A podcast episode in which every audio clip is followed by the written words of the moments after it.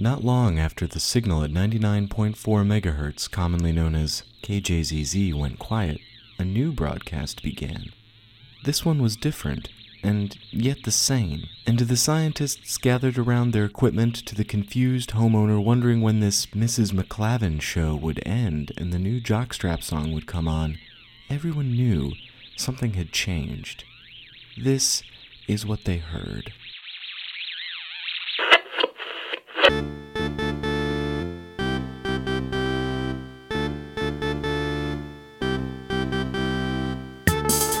are listening to Brian Weekly.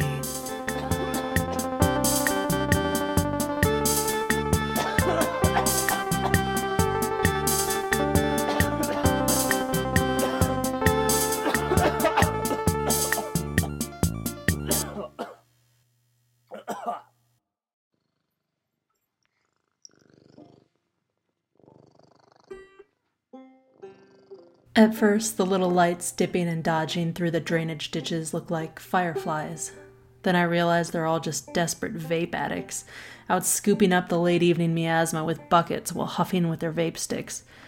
I can't make out their faces in the dense chemical haze, but I can see some of them crowding around stone idols, laying on the ground, their heads vanishing into holes. I tried to leave Fever Ditch aboard a B F R A Super Econo Ride bus, and wound up back where I started. Not sure I believe in fate, but maybe I'm supposed to stay here a little longer. Past the miasma-clogged retention pond, I come to a corpse explosion hut. They're doing a demonstration out back. I stand at a distance, watching the Undertaker's pale, lean face and serious expression being illuminated by razzle-dazzle rigor mortis blaster and the falling, shimmering viscera of the engorgeous bloater. When preparing the funeral for Lil Dustman, my second son, I'd seen a similar demonstration. I remember experiencing, as promised, the spectacular thrill of a fireworks display and the stupefying horror of watching a human body explode. The Undertaker solemnly lights the fuse and steps back, careful not to tread on the long tails of his ceremonial coat. As the firework ascends, his eyes slide shut and his head tilts back. The expression on his face, bathed suddenly in the red light of the blast, can only be described as ecstasy. The gore that follows soon after looks like a black rain on his slack face. I put that gruesome sight and the bobbing lights of the vape men behind me and continue down a country lane.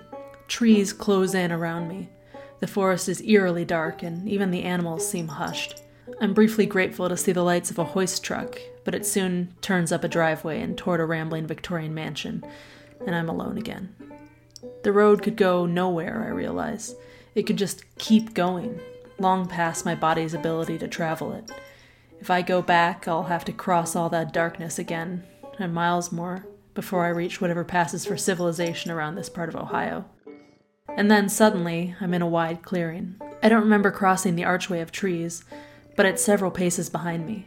The moon is low over the tree line, the stars fixed in a deepening black-blue sky, and below that, at the end of the road in the center of the clearing, a radio tower.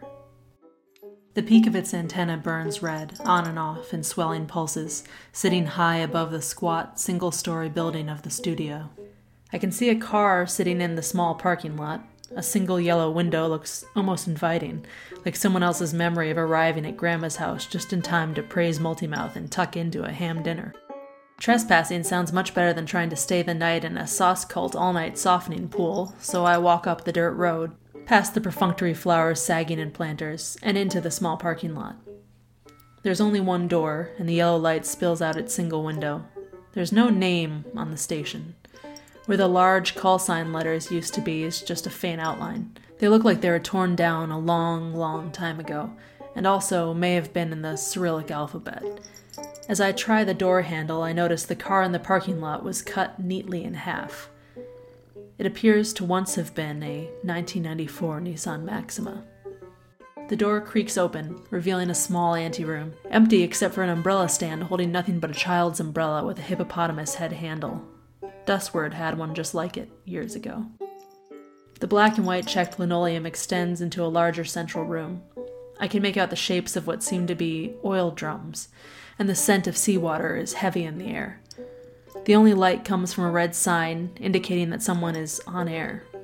I stumble forward, feeling with my hands and feet, squeezing past the barrels, and finally come to an audio console. I feel buttons, faders, dials, foot pedals, pumps, stops, blocks, and sluice controls.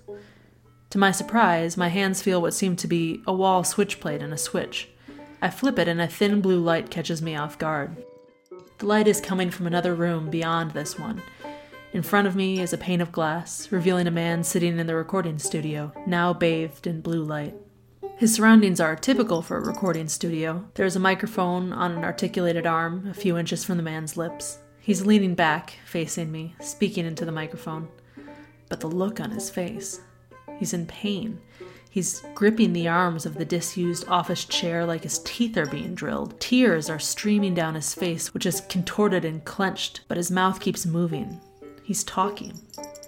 I search the console for something to let me hear him and throw a switch next to the only active channel on the board. An unseen speaker somewhere above me crackles to life with surprising fidelity. And later tonight, the local timpani band will be performing a medley of their hits with interpretive reporting from me, Dick Chipper. But up next, I'll be breaking down the do's and don'ts of home metallurgy and D I Y gasoline refinement in Garage Guru, your guide to fulfilling your wildest dreams using only what can be bought at a Home Depot. At the top of the hour, it's time for the news. At first, I think this can't be the right channel, that I've tuned the radio instead of what's in the recording booth because the pain on the man's face simply can't match the crisp, perfect broadcast bravado of that voice. I tap on the glass, searching for a door to reach him, and find none, just concrete walls. I knock on the glass, then I pound on the window. I'm shouting at him and throwing myself against the glass. He's noticed me. Whatever's afflicting him hasn't gone away, that much is clear from his pained movements. But as he stutters and stops his mouth, apparently surprised to see me, the audio cuts out in the speaker, perfectly synchronized. The the the, the Axle Wide and Peppermint Pepper Pepper Inment Endurance Company, B- BFRA approved corpse wholesaler. Why would you buy the cow when you can sell it for free on eBay? What's that caller? Stay on the line. He rises and staggers forward, his mouth resuming its automatic movements. I can see his chest heaving, his face sweating with exertion as if the great can itself were bearing down on him. He mouths my name, but I hear a request that listeners stay tuned. He screams and pounds the glass, but I hear a question posed to an unseen caller about a dog's alleged infidelities. He looks me in the eye and mouths, "Run, get out, run, run," but I hear... And after the all Whitesnake Power Hour, we'll have a sit-down chat with the one and only Dusty McClavin. Before Whitesnake can start, I've grabbed a barrel. It's heavy and dripping with salt water that stings my eyes. He drops his head, shaking it, and I hurl the barrel at the glass as "Here I Go Again" starts to blare. The glass shatters and the light dies, and what feels like warm seawater sloshes around my ankles. The on-air light is off. Room sound pours from the speaker. I can make out the interior of the recording studio past the long, menacing shards of glass. It's empty. The man in pain is gone. Then the speaker starts again. It's the same voice. Ladies and gentlemen, we do apologize for our recent technical difficulties, but rest assured our broadcast will continue. I've been permanently relocated and we're back up and running so that you can get all Dick Chipper all the time. Before we head into an expose on what you can and can't do with a literal ton of tamarinds, I'd like to give a special hello to Missus McClavin. Missus McClavin, are you on the air? A voice answers. It's my voice, but younger and happier. It's the voice of a woman who hasn't learned to loathe the lake. Hi, Dick. Such a pleasure to be here. Well, thank you, Missus McClavin. You're a great friend of the show, and I want to thank you for all you've done. You sure gave it your best shot, and I'll tell your husband what a superb person you are, but there's nothing you can do for me. Aw, shucks, Dick, the other me says. But the good news is you did win those backstage passes to see Foghat at Warren, Michigan's fiftieth anniversary, brought to you by the South Lyon drinking team. The other me laughs and squeals, and I stagger out the front door.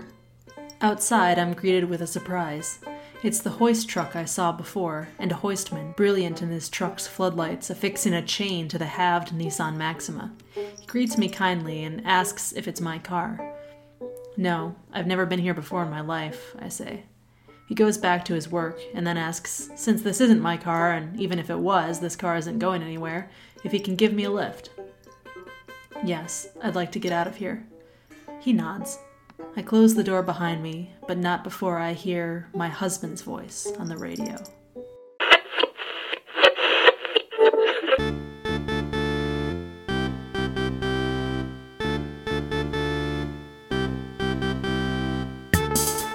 This episode of Brian Weekly was written and performed by Kathy Socialite Bopgun Fisher and Max Boring Board Games Eddie, with music from Michael Lewd Fox Painting Arthur.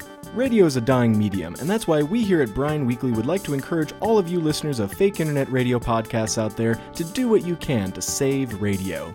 If you see a commercial radio station on the side of the road, lure it into a shoebox and drive it to your local humane society. There it will get its shots and be made ready for adoption to a loving family. And if you hear an advertisement for a monster truck rally at the Silverdome on Sunday, be sure to record it and upload it to the Library of Congress.